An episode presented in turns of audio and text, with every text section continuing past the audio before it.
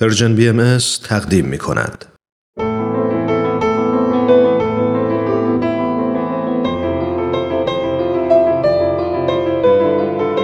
پنج کنز بررسی مختصر اثری شفاهی از حضرت بهاءالله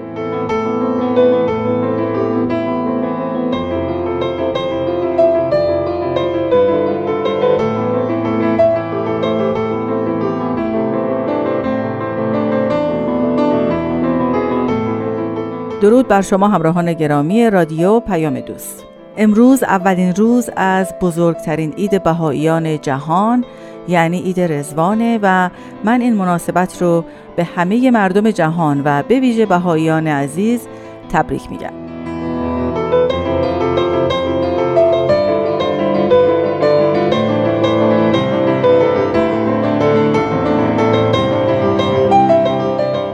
در خدمت جناب استاد وحید خورسندی هستیم تا یکی از آثار حضرت بهاءالله که بیشترین ارتباط با این ایام داره رو تا حد امکان بررسی کنیم. استاد خیلی خوش آمدید و عید رزوان شما مبارک باشه. عید شما و همه شنوندگان عزیزمون هم مبارک باشه. خوشحالم که این فرصت رو به من می‌دید.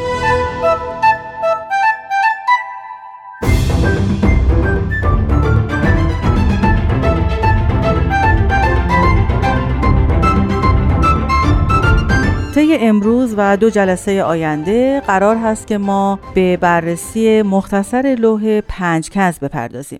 اما قبل از اون می‌خواستم از آقای خورسندی خواهش کنم که یه تاریخچه خیلی مختصری درباره علت سفر حضرت بهاءالله و همراهانشون از بغداد به استانبول اینجا لطف کنند بفرمایید.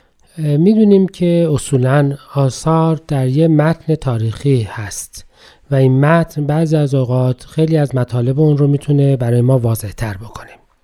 حضرت بهاءالله حدود 11 سال قبل از این باز به تبعید به بغداد آمده بودند یعنی اینکه دولت ایران دستور داده بود که در خاک ایران اقامت نکنند و به همین جهت با عائله مبارکشون به بغداد آمدند و در بغداد در این سالها با اقامت و رفتار خودشون از یک نمونه از افراد تبعیدی تبدیل شدن به مرکز توجه همه مردمان در بغداد که حتی شاهزادگان ایرانی و افرادی که در بغداد بودند و بسیاری از نفوس دیگه با ایشان مشفت می‌کردند و به حضورشون می‌رسیدند و مورد احترام رؤسا و قدرتمندان دولت عثمانی هم بودند و سیت رفتار خودشون به باب عالی هم رسیده بود ولی در این حال این بحث باعث شده بود که تعداد زیادی از بابیان هم که در ایران امنیت و آزادی نداشتن به بغداد بیان تا در یک جامعه دیگر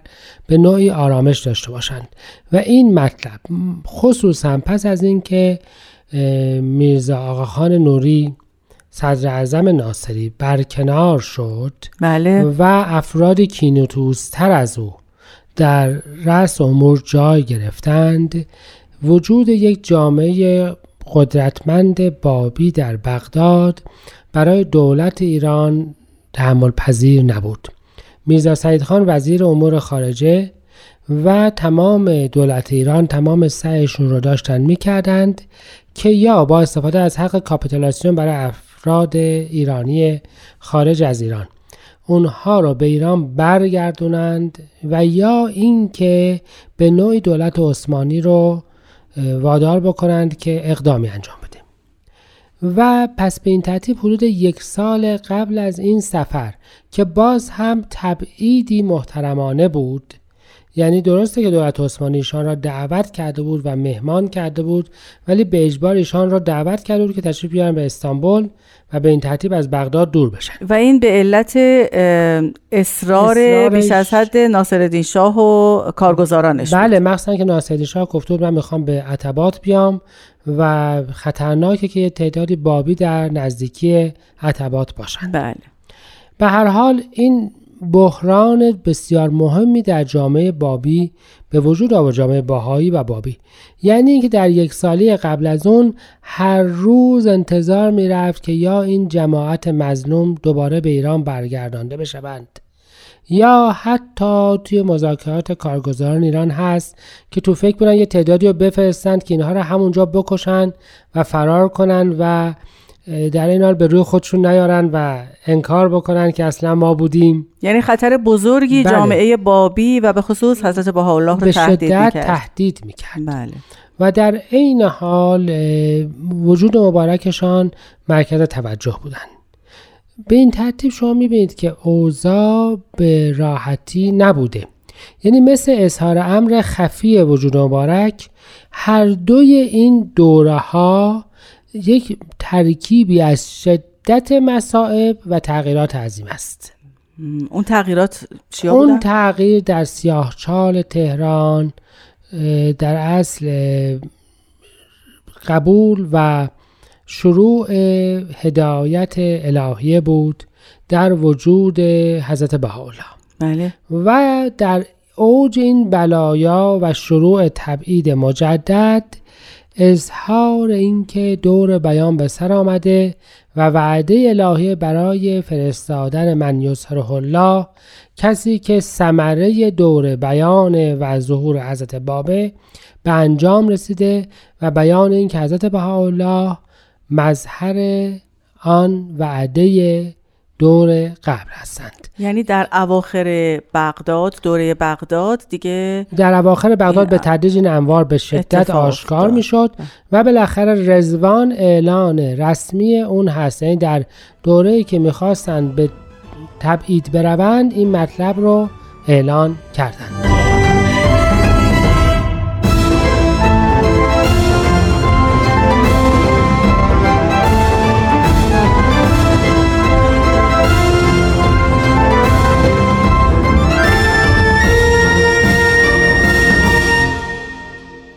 حضرت بهاءالله به اتفاق همراهانشون برای خروج از بغداد حرکت می‌کنن به سمت باغ نجیب پاشا در خارج از بغداد.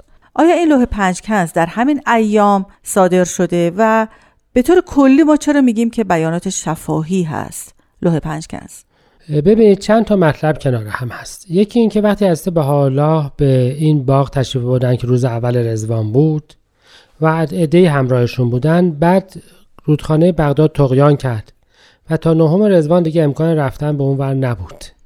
بله. و به این ترتیب تعداد محدودی از افراد در حضور مبارک بودند که اصحابشون بودند. بله. و اصحاب مخاطب بیانات بودند. بیانات وقتی به اصحاب گفته میشه که مخاطبن پس شفاهیه. بله. پس به این ترتیب ما احتیاج به لوح مکتوبی نداریم. اظهاری رسمی نداریم. به این ترتیب اینا بیانات شفاهیه. بیانات شفاهی رو یکی از همراهان حضرت بهاءالله به نام نبیل زرندی جمع کرده و به تایید حضرت بهاءالله رسونده و به این ترتیب شده پنج کنز خب حالا این بیانات شفاهی در همون اول عید رزوان اتفاق میفته یا از قبل شروع شده و مثلا چند روزی طول کشیده بعد اینا جمع آوری شده؟ من فکر می‌کنم و از خود متنی که نبیل هم داره مشخصه که از کمی قبل از اون بوده. یعنی اینکه اولین کنز راجع به این صحبت می‌کنه که روزی حضرت بهاءالله در بیت مبارک بودند. بله اینجا نوشته شده که در بیرونی بیت اعظم دارالسلام مش میفرمودند در حالی که بعضی از شاهزادگان ایران که در آن عرض ساکن بودند به محضر مبارک وارد شدند. یعنی این پس حتما قبل از اصلا رفتنشون به باغ رزوانه درسته. پس می‌تونیم بگیم که پنج کنز نزدیکترین آثار و بیانات مربوط به اون دور است. و الا باز هم ما بیانات شفاهی نقش شده تایید شده از حضرت بهاءالله داریم بله. که در ایام رضوان نقل میشه. مثل اینکه میفرمودند که ببینید این بلبل ها که عاشق گل ها هستند شبها بیدار میمونند و احبای الهی میخوابند. بله. و متوجه نیستند ولی این دیگه جزو پنج کنز نیست. حساب نمیشه بله. پس یه میشه گفت منتخبی از اصلی ترین بیانات شفاهیه حضرت بهاءالله راجع به مقصد از ظهورشون در ایام بغداد که نزدیک به دوران رزوان بوده شده پنج کنز و در واقع به نوعی اظهار رسالت ایشون دقیقا در همینه. اون دوران بله. هست. دقیقا نوع اظهار رسالته